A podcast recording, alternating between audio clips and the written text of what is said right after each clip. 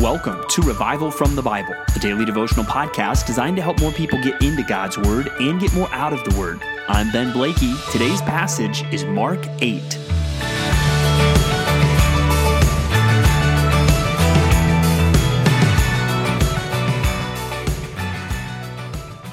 Kids just think differently about things than adults do.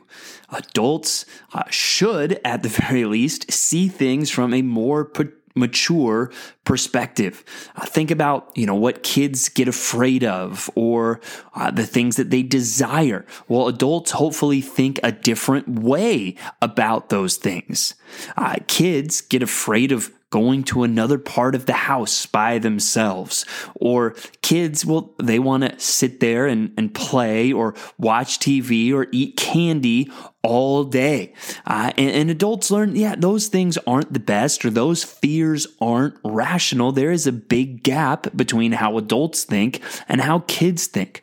But here's the thing the gap between how adults think and how kids think pales in comparison to how we think versus how God thinks. And just like we celebrate the, the maturity that comes when we start thinking less like children and more like adults, we need to value and we need to seek the perspective that comes from uh, seeing things more from God's perspective and learning to trust Him instead of leaning on our own understanding. And this is a big theme that we are going to see here in Mark 8. And even one of the things at the beginning show us um, one of the biggest problems with the disciples was the, their lack of spiritual understanding. And we don't want to follow in those footsteps of lacking spiritual understanding. So let's dig into Mark 8 and see what it talks about. It starts with the feeding of the 4,000. Now, we recently read about the feeding of the 5,000, and there's clearly a lot of similarities between these miracles. And you would think the disciples would start catching on. Hey, you know what? It seems like Jesus can really provide. And you would think that the people watching these miracles would say, wow, there must be something about Jesus. He must be who he says that he is. Well, not the reaction from the disciples or from the audience. You see the reaction of the religious leaders in verses 11 and 12. The, the Pharisees come and they argue with Christ and they seek a sign from heaven to test him. And Jesus responds rightly, Why does this generation seek a sign? Truly, I say to you, no sign will be given to this generation and he left them and he goes back to the other side of the Sea of Galilee. He refuses to give in to their demand for a sign. And that's where you, you should rightly be thinking wait, haven't they seen the feeding of the 4,000 and the feeding of the 5,000 and, and all these other things that Jesus is doing? They're missing the point.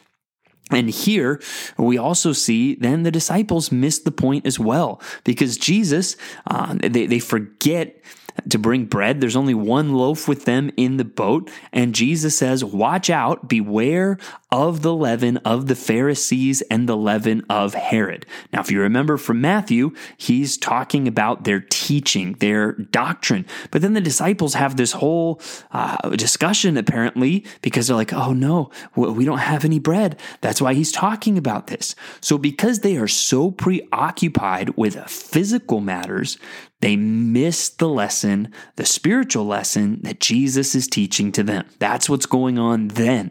And if we go from then and kind of through always and to now, don't you do the same thing sometimes?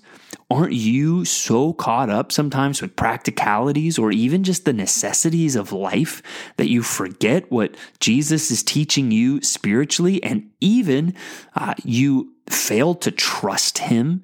That's what we're seeing here in the disciples. Even though Jesus has proven his ability to them, he's proven that he can provide for them and to them, they are still failing to understand and failing to trust. Ouch, because that sounds incredibly familiar. That sounds a lot like you and me. We can get so caught up in, in just the daily necessities of our life that we forget what Jesus is teaching us and we fail to trust him.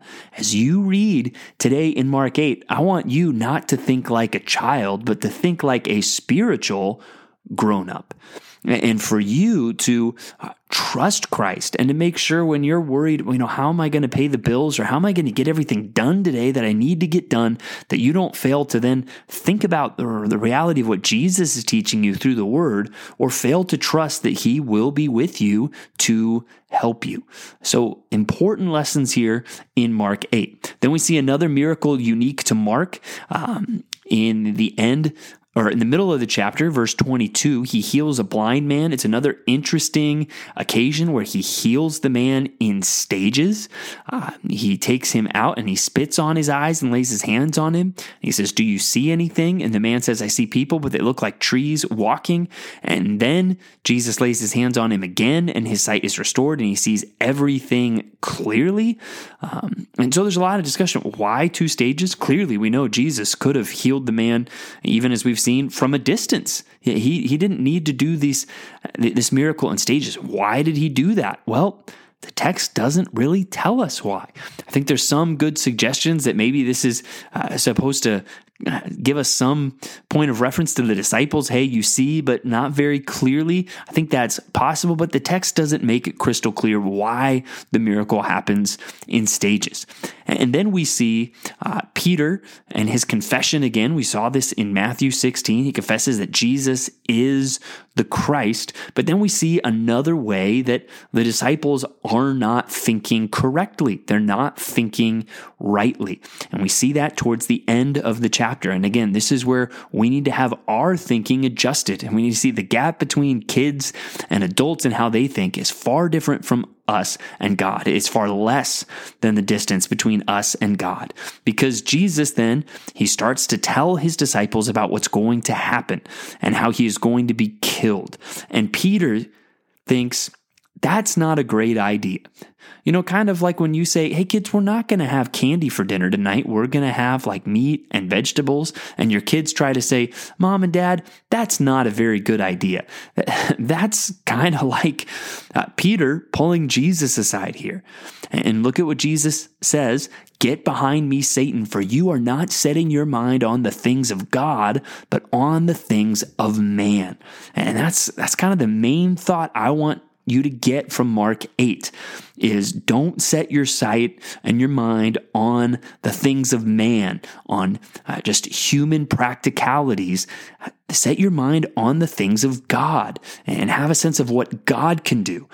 Um, and here we see not only do we get caught up in the practicals and really we're failing to trust that God can provide for us, we also get caught up in the here and now. And Jesus goes on to explain hey, the Christian life is not, certainly not, about living for the here and now. He goes on to say these words If anyone would come after me, let him deny himself and take up his cross and follow me. For whoever would save his life will lose it, and whoever loses his life for my sake and the gospel's will save it. For what does it profit a man to gain the whole world and forfeit his soul? For what can a man give in return for his soul? For whoever is ashamed of me and of my words in this adulterous and sinful generation, of him will the Son of Man also be ashamed when he comes in the glory of his Father and the holy angels angels. So Jesus here says, following me is going to be a life of sacrifice. And you see, even in these words, he does uh, make a contrast between those who have it all now, uh, but forfeit their souls, uh, versus uh, those who make sacrifice now, uh, but gain their souls. And then you see even this uh, looking to the end of when the Son of Man comes in the glory of his Father with the holy angels.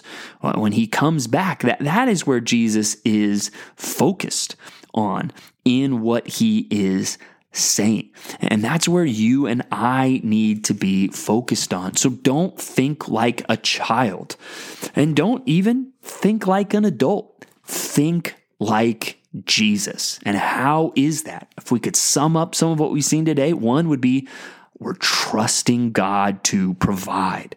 We're not worried. We're not freaking out about things in this life uh, because we know God can provide. And you may have not personally witnessed the feeding of the 5,000 and then the feeding of the 4,000, but have you not seen God provide again and again for you? That's where what we need to trust Jesus. And then the other way would be what we need to deny ourselves, take up our cross and follow Christ. We need to obey even when we don't feel like it, when it when it hurts. Uh, we need to value Christ's opinion more than the opinion of the world. Uh, and we need to seek to honor him and be more focused on the day when he is coming back than focused on what we have or don't have in this life. So let's not think like children. Let's not think like adults. Let's think like Jesus Christ as we read through Mark 8. Thanks for digging into God's Word with me today on Revival from the Bible. For more resources, check out revivalfromthebible.com. To learn more about Compass Bible Church Treasure Valley, go to compassbible.tv. The grace of our Lord Jesus Christ be with you.